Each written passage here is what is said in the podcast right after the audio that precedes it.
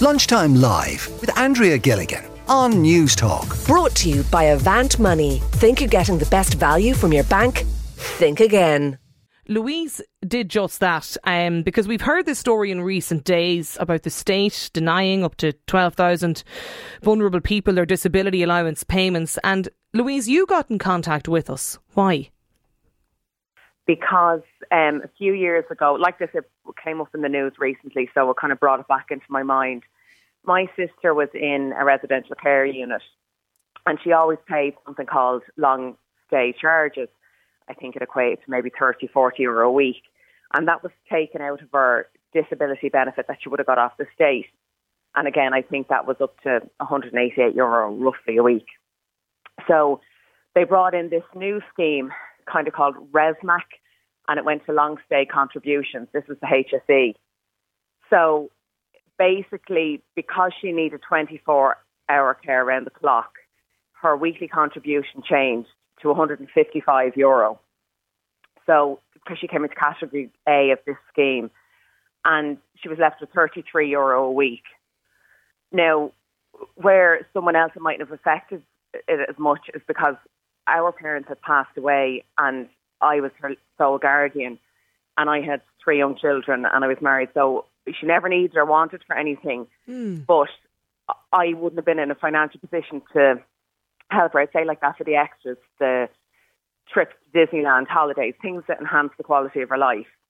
And at that, she, I needed to bring her to the dentist privately because she was left waiting too long for the public system. So she paid for that herself. So the, my issue was I was never told about it. Like I have a letter here. It was addressed to her and the, the care unit that she was in. But she couldn't talk. She couldn't communicate. And How did you find out about it, Louise? I went in to visit and basically one of the care assistants kind of nudged me and said, you need to look at her file. I was like, what?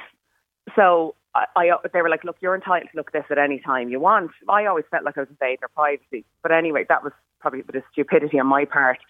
So when I looked at it, I saw this letter going back to November 2017, and this was February 2018. So it was a standard letter saying that they were implementing this new long stay contribution and the criteria for it and how it worked. So again, you could, what did they say? If you're unhappy, following receipt, you're, you can appeal it with the HSE National Appeals Office.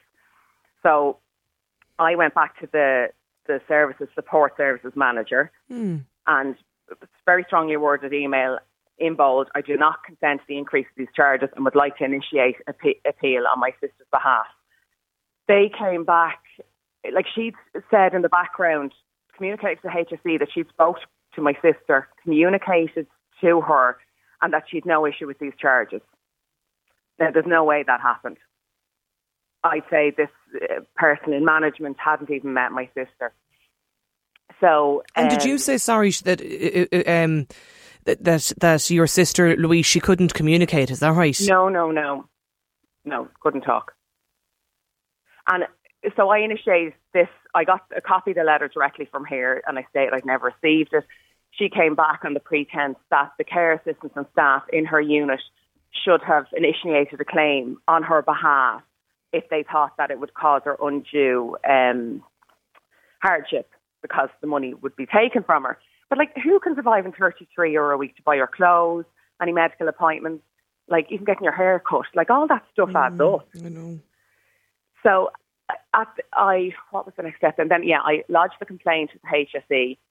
They came back to me and I explained the situation mm. that this lady stated that she'd spoke to my sister and they asked me if I wanted to take it further.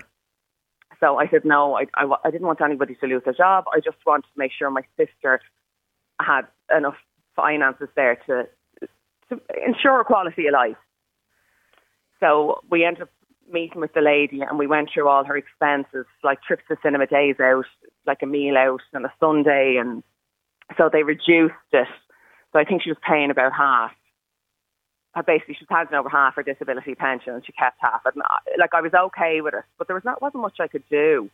But I also flagged with the HSE that I was very active in my sister's life, but there would be elder residents there that maybe their family had passed away. And I, as I said to her, I can guarantee none of them would have understood the implications of this.